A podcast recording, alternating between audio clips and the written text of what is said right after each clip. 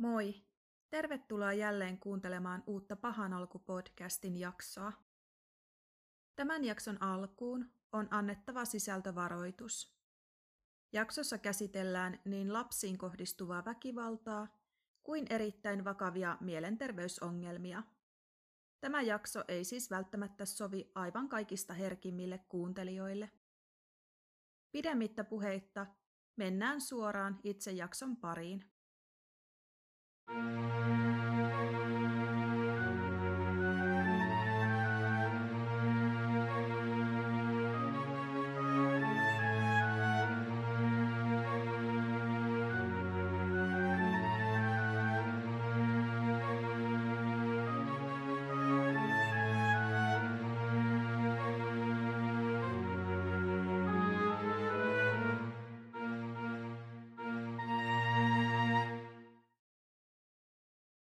Andre Lee Thomas syntyi 17.3.1983 Muskogee Countyssa, Oklahomassa, Yhdysvalloissa.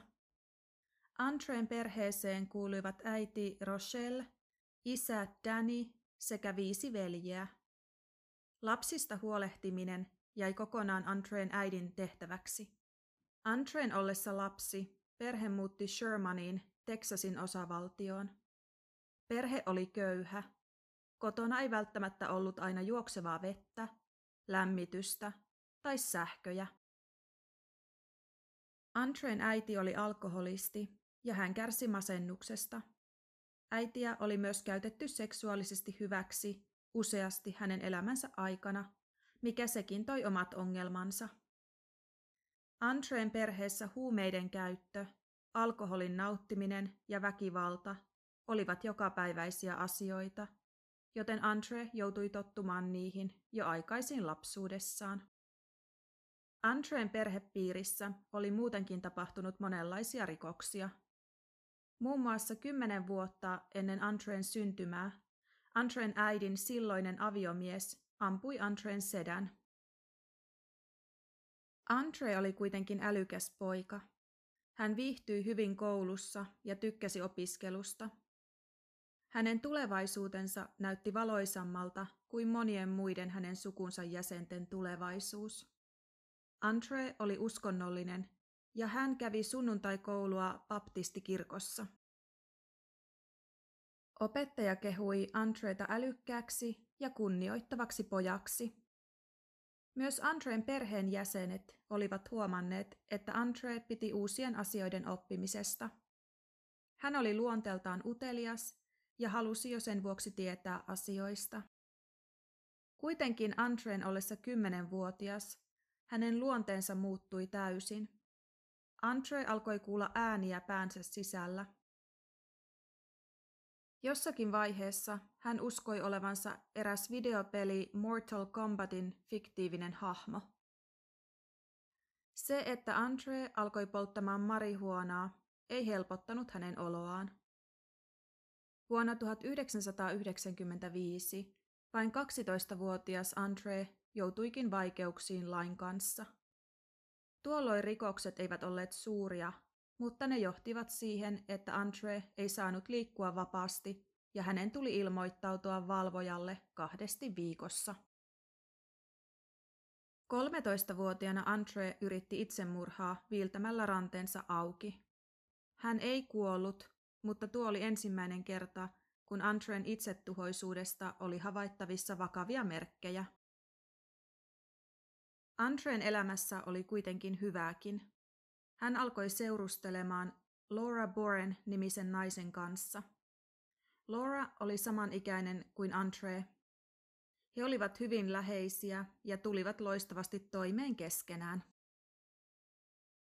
Andreen ollessa 15-vuotias hän joutui jälleen ongelmiin lain kanssa. Hänet pidätettiin useita kertoja.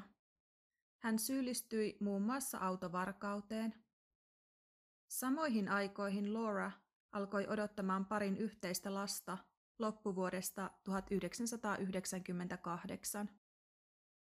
Edes tieto esikoislapsen syntymästä ei pystynyt pitämään Andreeta poissa ongelmista.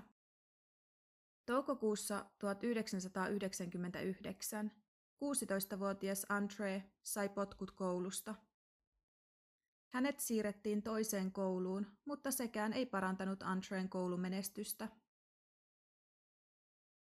30.6.1999 Andre yritti itsemurhaa melko kivuliaalla tavalla.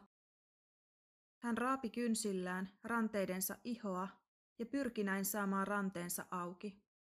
Kuten arvata saattaa, teko ei onnistunut, mutta se aiheutti paljon kipua Andreelle. 31.8.1999 Lauren ja Andreen lapsi syntyi. Lapsi sai nimekseen Andre Lee Jr. Vaikutti siltä, kuin lapsen syntymä olisi saanut Andreen havahtumaan ja miettimään asioita.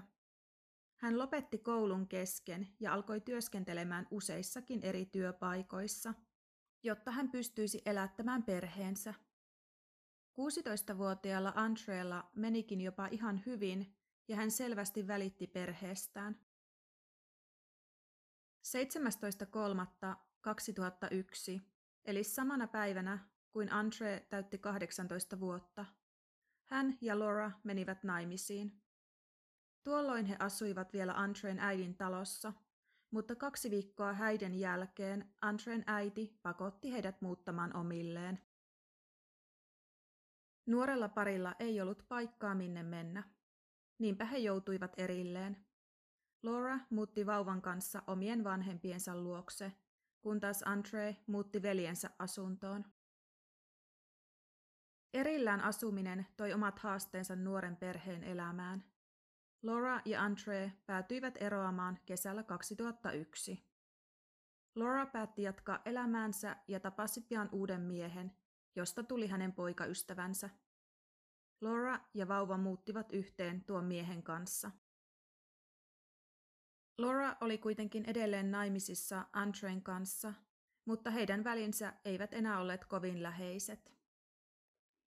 Lauran elämä näytti valoisalta, mutta sen sijaan Andreella ei vaikuttanut menevän hyvin. Hänellä oli vakava alkoholiongelma, ja hän myös käytti huumeita. Andre oli yrittänyt itsemurhaa useita kertoja, eikä hän myöskään ollut pysynyt pois rikosten polulta. 27.1.2002 Andre pidätettiin pahoinpitelyn vuoksi. Hänelle ei kuitenkaan koitunut tuosta mitään sen suurempia seurauksia. 26. tammikuuta 2003 Andre pidätettiin jälleen. Hän oli puukottanut veljään pienen väittelyn vuoksi. Kun poliisi saapui paikalle, veli kertoi, että Andre oli kuunnellut musiikkia omassa huoneessaan. Veli väitti, että pahat henget olivat tulleet seinien läpi hänen luokseen musiikin voimasta. Tuolla kertaa Andreeta ei syytetty mistään, mutta hänen veljensä sen sijaan passitettiin mielisairaalaan. 25. helmikuuta 2003 Leiha Mary Hughes syntyi. Hän oli Lauren ja hänen uuden miehensä yhteinen lapsi. Oli varmasti kova paikka Andreelle, että nainen, joka oli vielä virallisesti hänen vaimonsa, sai lapsen toisen miehen kanssa. Laura keskittyi perheeseensä. Andreen biologinen lapsi kasvoi Lauran ja hänen miehensä kanssa, eikä Andre käsitykseni mukaan ollut kovin paljon tekemisissä lapsensa kanssa. Hän pyrki järjestämään oman elämänsä siten, että voisi elää mahdollisimman normaalisti. Se ei kuitenkaan ollut helppoa. Tammikuussa 2004 Andre menetti työnsä huoltomiehenä. Hänellä oli vaikeuksia saada työpaikkojaan pidettyä, eikä hän kyennyt selviytymään edes tavallisista arjen puuhista, kuten vaikkapa laskujen maksamisesta. Andreella alkoi olemaan myös entistä enemmän ongelmia mielenterveytensä kanssa. Hän uskoi, että Laura oli Jezebel ja heidän yhteinen lapsensa Antikristus. Alkoholia ja huumeita kului paljon, mikä ei sinällään tuonut helpotusta hänen mielenterveysongelmiinsa. 5.3.2004 Andren ystävä toimitti hänet mielisairaalaan. Andre oli sekava ja kertoi, että ei jaksa enää elämää ja haluaa vain kuolla. Andreesta annettiin pidätysmääräys, jota ei kuitenkaan pantu täytäntöön. Niinpä hänet päästettiin lähtemään. Seuraavana päivänä Andren täti Angel kuoli. Se oli kova paikka, sillä täti oli läheinen Andrelle. Tuosta ei mennytkään kuin muutama viikko, kun Andre satutti itseään seuraavan kerran. 26.3. hän puukotti itseään rintaan. Hän onnistui kuitenkin pääsemään itse Texoman terveysasemalle. Siellä hän käyttäytyi harhaisesti, joten hänestä annettiin pidätysmääräys. Valitettavasti Andre kuitenkin ehti poistua paikalta ennen kuin hänet saavuttiin pidättämään. Lääkäri ohjeisti jo tuolloin poliisia, että hänen mukaansa Andre saattoi olla väkivaltainen. Poliisit etsivät Andreeta, jota ei kuitenkaan löytynyt. Hän oli kävellyt kotiinsa Shermaniin, jossa hän pysyikin aina seuraavaan päivään asti. Andreen harhat eivät helpottaneet, vaan ne vaikuttivat vain pahenevan. 27.3. eli seuraavana päivänä itsensä puukottamisesta, Andre asteli Lauran asunnolle. Hän potkaisi oven auki ja ryntäsi sisään. Lauran poikaystävä oli töissä, joten Laura oli kotona kahden lapsensa kanssa. Andre hyökkäsi Lauran kimppuun puukon kanssa. Säälimättä hän puukotti Lauran kuoliaaksi. Sen jälkeen hän leikkasi Lauran rintakehän auki ja veti ulos Lauran keuhkojen osia. Hän luuli tuota osaa sydämeksi. Tämän jälkeen Andre suuntasi kohti lastenhuonetta, jossa molemmat lapset olivat. Andre puukotti molemmat lapsista kuoliaiksi ja leikkasi heidän sydämensä irti kehoista. 20-vuotias Laura Boren, 4-vuotias Andre Jr. ja 13 kuukauden ikäinen Leiha Hughes kuolivat tuona päivänä Andren käsien kautta. Murhien jälkeen Andre puukotti itseään kolmesti rintaan. Hän uskoi kuolevansa noihin vammoihin, joten hän kävi Loran ruumiin viereen makaamaan ja odottamaan kuolemaa. Pian hän ymmärsi, että vammat eivät olleet niin vakavia, että ne aiheuttaisivat hänen kuolemansa. Hän nousikin ylös, otti irti leikkaamansa ruumiin osat, laittoi ne taskuunsa ja käveli kotiinsa. Siellä hän laittoi ruumiin osat roskiin. Kotoaan Andre soitti Lauran vanhemmille. Kukaan ei kuitenkaan vastannut, joten Andre jätti viestin vastaajaan. Tässä on tuo vastaajaviesti vapaasti suomennettuna. Lainaus alkaa. Sherry, tässä Andre. Tarvitsen apuasi. Jotakin pahaa tapahtuu minulle, ja se tapahtuu aina vain uudelleen. En tiedä, mitä on meneillään. Tarvitsen apua. Uskon, että olen helvetissä. Tarvitsen apua. Jonkun täytyy tulla auttamaan minua. Tarvitsen kipeästi apua. Olen epätoivoinen, pelkään käydä nukkumaan. Kun kuulet tämän viestin, tulethan talolle. Lainaus päättyy. Andre ilmeisesti tiesi joutuvansa pidätetyksi, joten hän käveli poliisiasemalle ja antautui. Kuulusteluissa sekava Andre kertoi, kuinka luuli, että Jumala halusi hänen tappavan Lauran ja lapset. Hän kertoi tappaneensa heistä jokaisen erillisellä veitsellä, sillä uskoi, että Lauran ja lasten sisällä asui paholaisia. Jos uhrien veret olisivat sekoittuneet, paholaiset olisivat Andreen mukaan voineet selvitä. Koska Andreella itsellään oli vammoja rintakehänsä alueella, hänet toimitettiin ensin sairaalaan. Siellä hänelle jouduttiin tekemään leikkaus. Tuon jälkeen Andre vangittiin. Andre jatkoi sekavaa käyttäytymistään myös Graysonin piirikunnan vankilassa, jonne hänet oli toimitettu. Toinen neljättä 2004 hän kaivoi oikean silmänsä pois ja käyttäytyi muutenkin todella harhaisesti. Useat psykiatrit haastattelivat Andreeta. Hänen todettiin olevan kykenemätön oikeudenkäyntiin ja hänellä todettiin skitsofrenia. 23.6. Andre toimitettiin Vernon sairaalaan, jossa hänelle aloitettiin lääkitys ja terapia. Vain joitakin viikkoja myöhemmin, elokuun viidentenä päivänä, Vernonin sairaalan lääkärit totesivat Andren olevan kykeneväinen oikeudenkäyntiin. Sairaalan psykiatri totesi, että Andre oli ollut tekonsa aikaan huumeista johtuvassa psykoosissa. Andre päätettiin palauttaa takaisin Graysonin piirikunnan vankilaan. Psykiatri kuitenkin varoitti, että Andre saattaisi yrittää esittää olevansa mielisairas ja voisi sen vuoksi yrittää vahingoittaa itseään. 15. helmikuuta 2005 oikeudenkäynti pääsi vihdoin alkamaan. Andren käyttäytyminen oikeussalissa oli hyvin harhaista ja sekavaa. Häntä vastaan oli nostettu syyte Leiha Hughesin murhasta, sillä syyttäjät tiesivät, että jo se yksistään riittäisi langettamaan Andrelle kuoleman tuomion. Andreen puolustus ei missään vaiheessa kiistänyt, etteikö Andre olisi ollut murhan takana. Andre myönsi syyllisyytensä, mutta hänen puolustusasianajajansa vetosi Andreen mielenterveysongelmiin.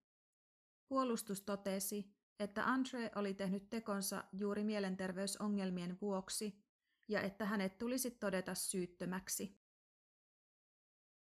Andre ei nimittäin puolustuksen mukaan ollut tiennyt, mikä oli oikein ja mikä väärin.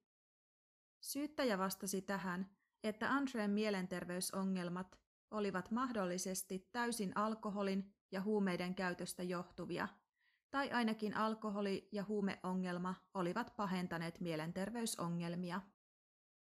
Syyttäjän mukaan ne olivat siis ainakin osittain itse aiheutettuja.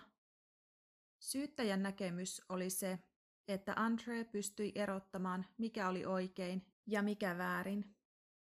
Puolustus toi esille, että oman silmän poistaminen oli tarpeeksi osoittamaan mielenterveysongelmien vakavuuden. Syyttäjä vastasi tähän, että silmän poistaminen oli enemmänkin pikaistuksissa tehty teko. Kaikki oikeudessa olleet lautamiehet olivat valkoihoisia ja osa heistä vastusti ääneen rotujen välisiä avioliittoja. Tähän väliin on siis todettava, että Andre on tummaihoinen ja Laura oli valkoihoinen. Lautamiehet olivat selkeästi samalla linjalla syyttäjän kanssa, ja niinpä he olivatkin sitä mieltä, että Andre tuli tuomita kuolemaan. 11.3.2005 oikeus antoi päätöksensä ja tuomitsi Andreen kuolemaan. Andre toimitettiin Polinskiin. Alan B. Polinsky Unit on siis West Livingstonissa sijaitseva vankila, jonne Teksasissa kuolemaan tuomitut miehet lähetetään odottamaan tuomionsa täytäntöönpanoa. Kyseisessä vankilassa on ollut ja on tänäkin päivänä useita korkean profiilin vankeja. Tällä hetkellä teloitusta odottavat muun muassa Randy Halprin ja Patrick Murphy, jotka ovat siis ainoat Texas Seven-ryhmän elossa olevat jäsenet. Polynskissa on myös vankeja, jotka eivät ole kuolemaan tuomittuja, mutta ovat muuten erittäin tarkasti vartioituja. Tällaisia vankeja ovat esimerkiksi useasti karanneet vangit. Polynskin siirrettäessä Andre oli edelleen harhainen. Hän kuuli ääniä päänsä sisällä ja näki näkyjä. Heinäkuussa 2008 hän yritti itsemurhaa viiltämällä kaulaansa terävällä esineellä. Hän ei kuitenkaan onnistunut vahingoittamaan itseään sen pahemmin. Andreen puolustus oli valittanut hänen saamastaan tuomiosta ja lokakuussa 2008 Texasin hovioikeus antoikin päätöksensä.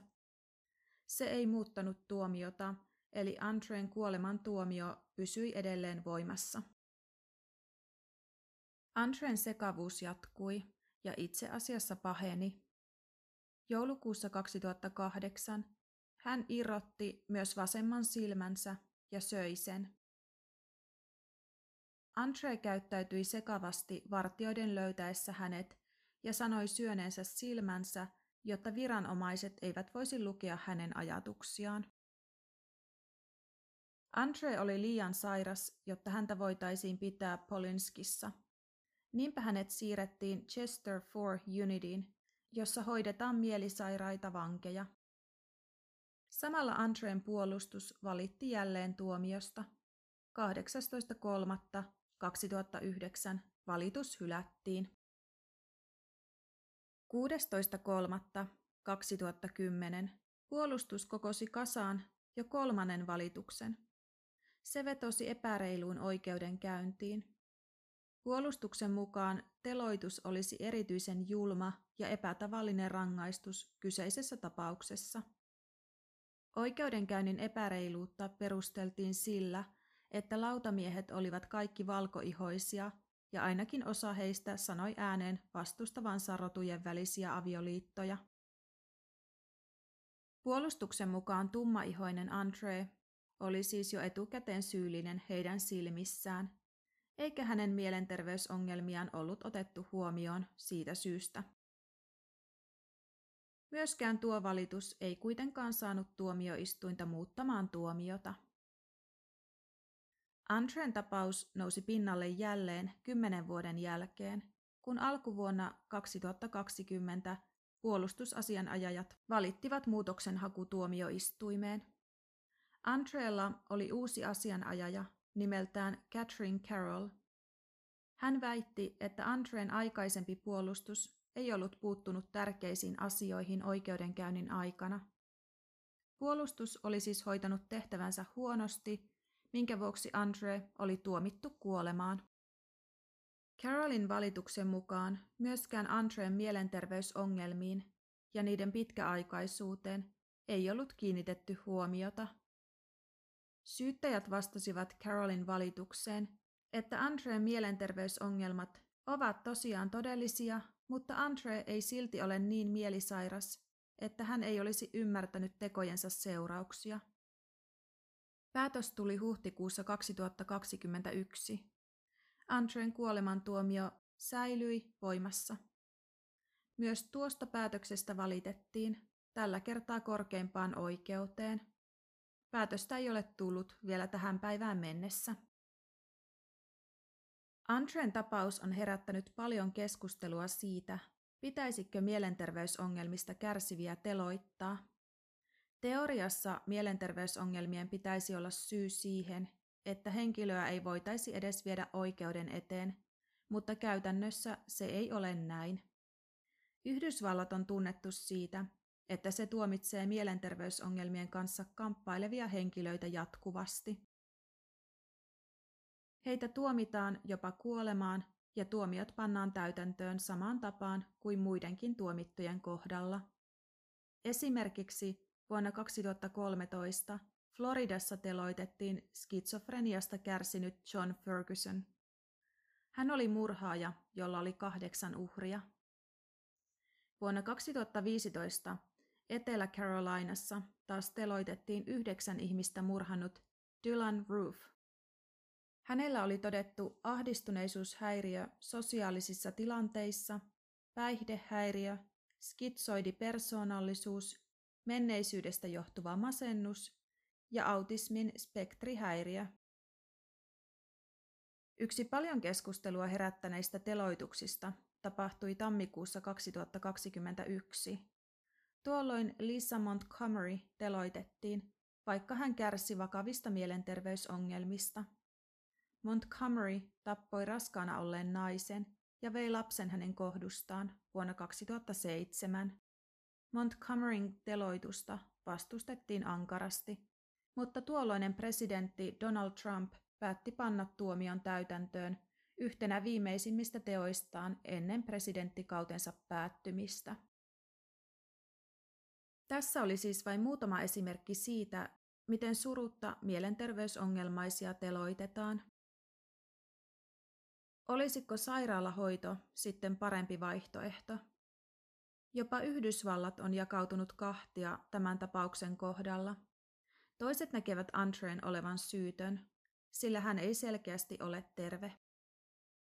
Jotkut näkevät, että sairaalahoito olisi parempi Antreen kohdalla. Toiset taas näkevät hänen tekonsa niin kauheana, että hänet tulisi teloittaa mielenterveysongelmista huolimatta. Yhdysvalloista löytyy myös esimerkkejä siitä, kuinka mielenterveysongelmat estävät teloituksen. Gary Alward murhasi kolme henkilöä ja hänet tuomittiin kuolemaan vuonna 1974. Alwardia ei kuitenkaan koskaan teloitettu, sillä hän oli liian mielisairas teloitettavaksi. Hän kärsi muun muassa skitsofreniasta. Alward vietti aikaa kuolemansellissä pidempään kuin kukaan muu vanki, melkein 40 vuotta. Hän kuoli luonnollisten syiden vuoksi toukokuussa 2019. Tämä tapahtui siis Floridassa. Nähtäväksi jää, mitä Antrain kohdalla lopulta tehdään.